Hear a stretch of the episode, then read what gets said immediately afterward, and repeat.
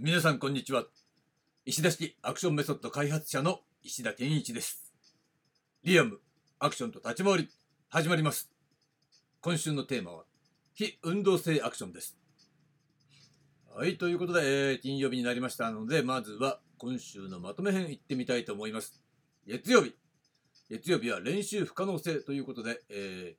ー、メイキング動画の講座みたいなねものを題材に取りながら実際アクションというのは本当は練習できないんですよっていうね本質的に練習不可能であるということをねまず基本として押さえていただきました。で火曜日なんですが火曜日は無空への気づきということで無空中枢構造がね、えー、どこから来たのかっていうと実は私の定点から来たんですよということをねそして、えー、それが実は逆向きに考えるっていうね発想法これを、えー、私の中にねこの気づかせてくれたと。いうようなこと。そういったことを話しました。で水曜日なんですが非運動性アクション。ということで、えー、今話した逆向きの考え方っていうものがこの非運動性アクションというものに、えー、気づかせてくれたんですよね。というところね。で、えー、まあその非運動性アクションというのが何かということ。この辺を言及したわけですね。で、昨日木曜日は、えー、そのメカニズムということで、非運動性アクションのメカニズムをね、簡単に、えー、動作を圧縮して、その隙間にエンパシスを挿入すると。でさらに運動そのものを、えー、加工するということで、え実際に非運動性アクションというものが、え可能になるんですよということね。まあ、簡単な実例で、えー一つのね、えー、例ですよ、あくまであればね。いろいろなやり方があるんだけれども、簡単な実例ということで分かりやすいものを紹介しました。で、金曜日、今日のテーマなんですが、今日のテーマは、モビリティとアクション。えじゃない、モビリティとアビリティですね。えー、間違えちゃった。ね。モビリティとアビリティということでお届けします。で、まあね、非運動性アクションに関わる身体運動的な領域がモビリティとアビリティであるということは言えるわけですね。つまり非運動性アクションというのはまあ実際は体を使うんだからそれ技術だし体を動かさないわけじゃないんだけどなんで非運動性かって言ったら、えー、考え方が全然違うでしょっていうことあとそこで行われてる操作っていうのは実際は、えー、まあ、自分の身体をコントロールするっていうことはやるんだけどそのための操作工夫っていうのはいわば頭の中で情報処理してるっていうようなものだから直接的に、えー、なんかね筋力を鍛えなきゃいけない的なこととはダイレクトには関わらない。まあ昨日ね動作圧縮するっていう例で1秒かかる動作を0.5秒でやればっていうえー、ありえない例を挙げましたけどそれは分かりやすく言っただけの話でもちろん身体運動的な部分で、えー、モビリティが関わってくるってことはそれは身体能力ね運動能力っていうものの高さっていうものが関わってくるということにはなるわけなんだけれども、えー、その圧縮っていうその発想自体は、えー、身体運動と関係ないよねっていうそういうことだったんですよ。で実際に身体運動に関わってくるのはモビリティとアビリティですよということなんだよね。だからここにアクション表現の実は、えー、肝があるってことがちょっとわかるんじゃないかなと思うね。なんで無空なのっていうことだよね。なんで無空なんですかって言ったら実はそこでは具体的な運動の、えー、形ではなくてその運動を生み出すための、ね、空洞の部分にはモビリティとアビリティが、えー、育まれてるんですよと。それを鍛えてるんですよっていうのが無空のその本質的なところなわけで、その外側で、えー、外部の異分野練習っていうのはあくまでモビリティとアビリティを鍛えるために利用してるんですよっていう話をね、再三してるんだけれども、まさしくここでもモビリティとアビリティが重要であって、えー、〇〇の、えー、格闘技ができるっていうことは全然関係ないっていうことはよくわかると思うね。つまり、〇〇の格闘技ができてもさ、モビリティ、アビリティが低かったら、全然話になんないでしょ。使えないんですよ。っていうことなのね。で、それ使えてるように見えるような形でっていうか、実際には映画の中で使用されてるんですけどっていうね、えー、反論があるとしたら、それは、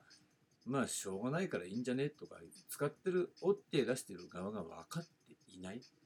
もしくはそれができているように見せているだけっていうことなのね。だからやっぱりそれは、ここで、えー、問題にしてるのはね、ここでっていうよりも常に問題にしているのは、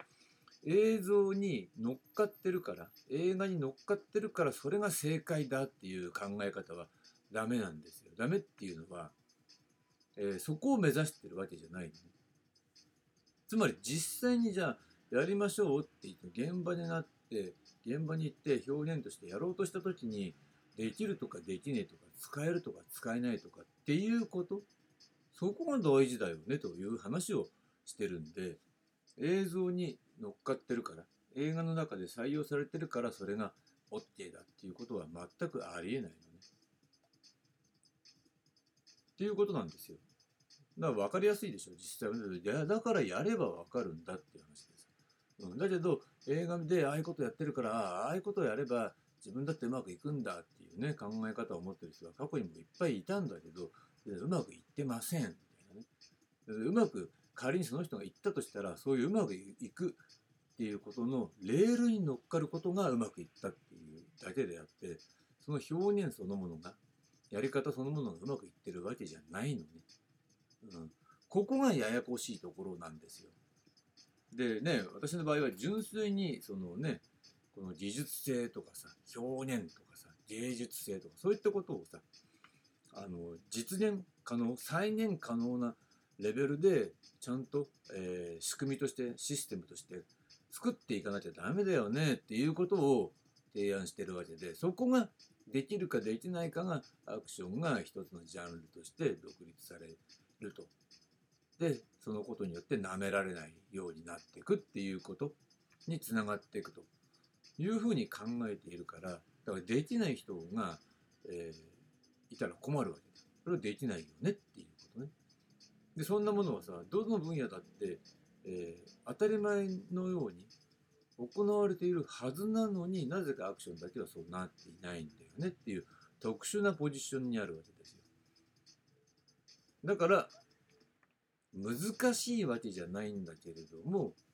そこをちゃんとやろうかなと、うん、いうことを提唱してるわけね。で長くなりましたが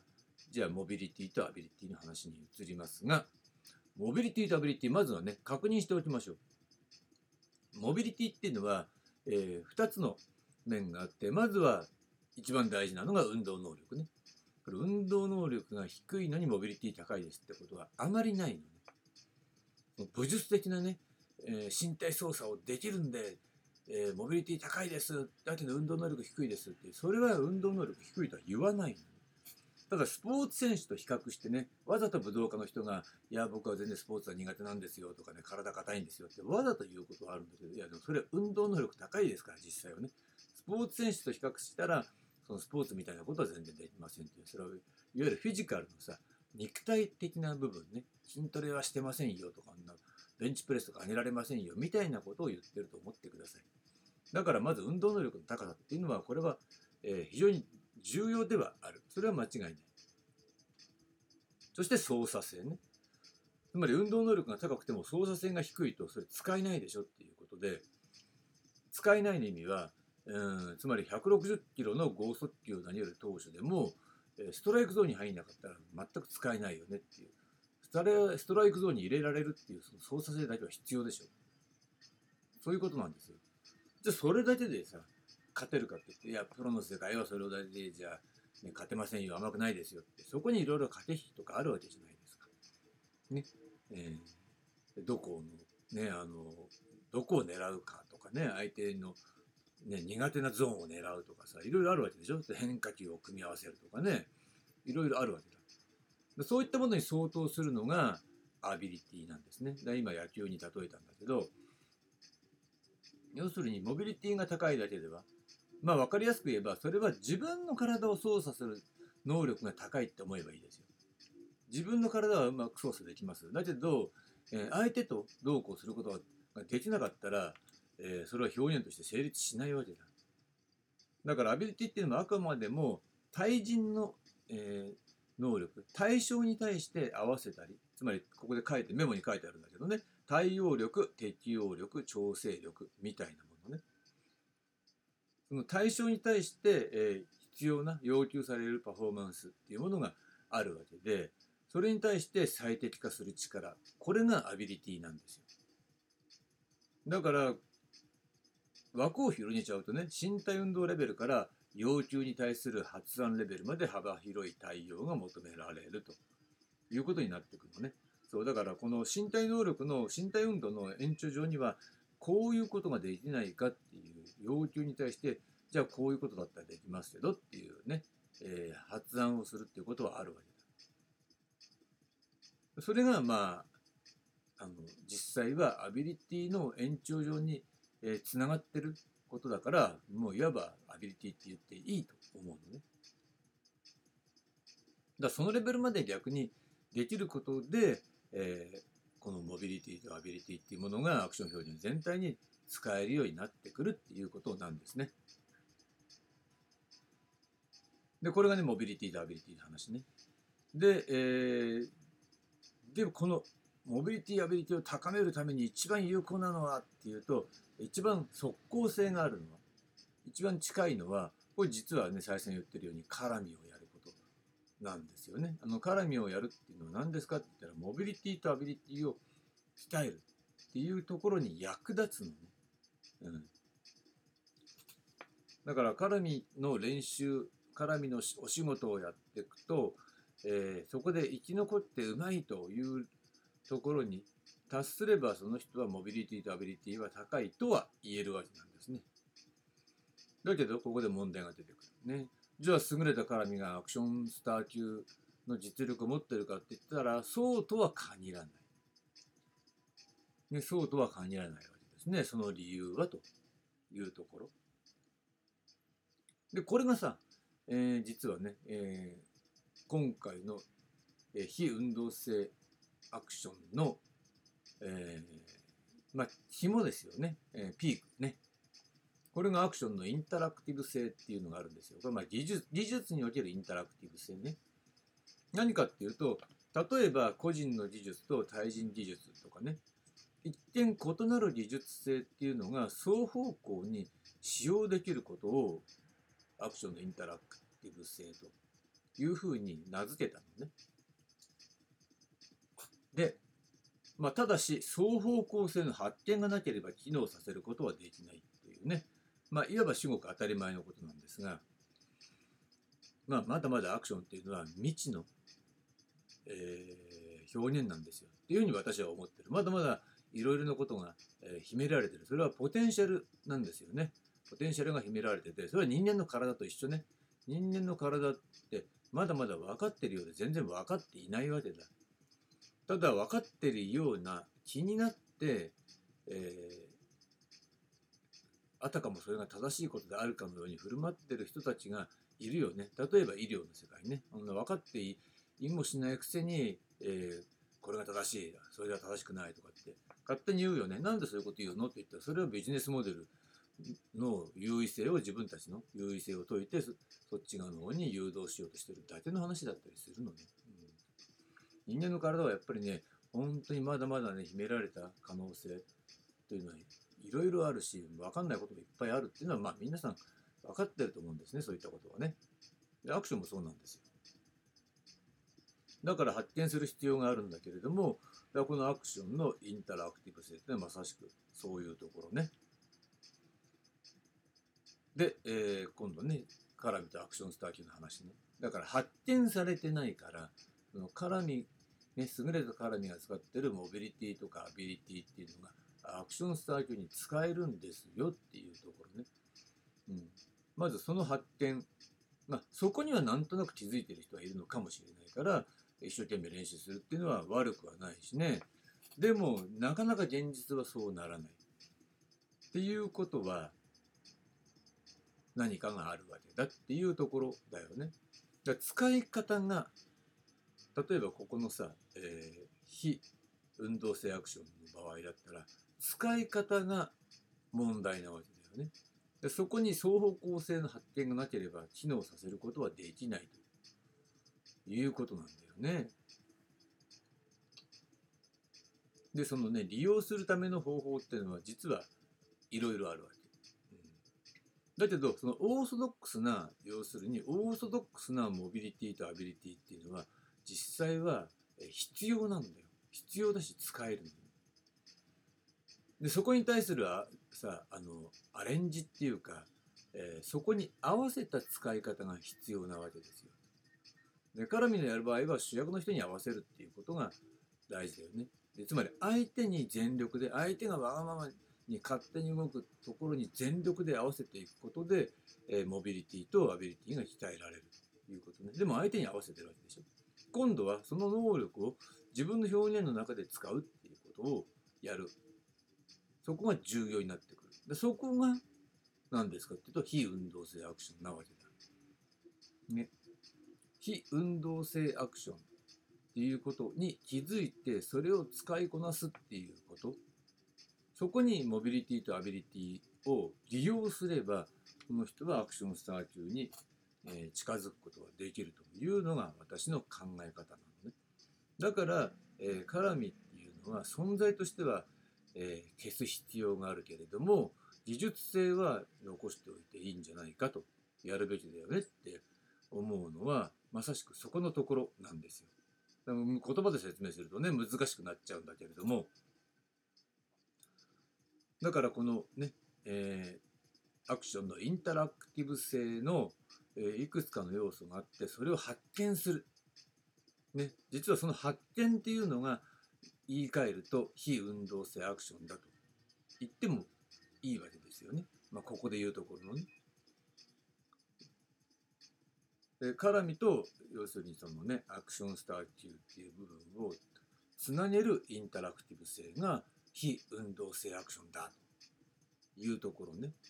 で、そういう発見はいっぱいあるわけね。だからアクションのインタラクティブ性っていうのは、まあ例えばの話、私だったら最初に例を出したね、個人の技術と対人技術っていう、えー、観点から言うと、まさしくそこですよ。個人練習で、えー、極める運動が、えー、対人の技術ね、に対してその対人の練習をショートカットしてくれるような形で、えー、プラスに働くっていうことがあるわけね。どういうことですかっていうと分かりやすく言っちゃうと例えばラジオ体操を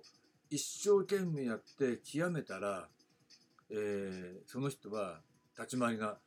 の基本がかなり身についてますよ上手くなってますよみたいな感じ。本当かよとか思うじゃないですか。それ本当なんですね。上手くなるのね。逆に言えばそこをきっちりやってないと、えー、立ち回りの練習だけでうまくなるっていうのはかなり遠回りをすることになる。だからできる人にはできるけどできない人には、えー、一生できないみたいなことになっちゃうわけですね。だからそこをやっぱり双方向性の発展っていうのがあるから、えー、私はその技術的にはね指導内容的にはクリアしたというふうに考えているのね。まあこんな感じで。まあ、今回かなりまた重要なこと言っちゃったよね。うん、非運動性アクションと、えー、インタラクティブ性の関係、ね、そういったところっていうのは、うん、言葉で説明するだけではわからないところがあるので、えー、実際はね実にねレッスンを交えて、えー、丁寧に教えていかないとわからないよね。だから、えー、プライベートレッスンしかねやらないの。は伝えられないからこんなこと丁寧に、え、やってられないんですね。なかなか教えられない、うん、そんなこともあります、うん、ということで、え、まあ最終的には、えー、絡みじゃあそのまま絡みがねアクションスター級になれるかって言ったらもちろん他のことも総合的に必要になってくるんですよ、うん、だからやっぱりそこに至るまでっていうのはねきちんとした技術性を身につけるっていうのが結果的には、えーショートカットになるのかななんていうふうに私は考えています。一点遠回りなことがショートカットになるってそういう意味ね。はい、そんなことで、えー今日のテーマ、えーモビリティとアビリティの話でした。では、これにて、え今週のテーマ、非運動性アクションの話を終わりにしたいと思います。はい、ありがとうございました。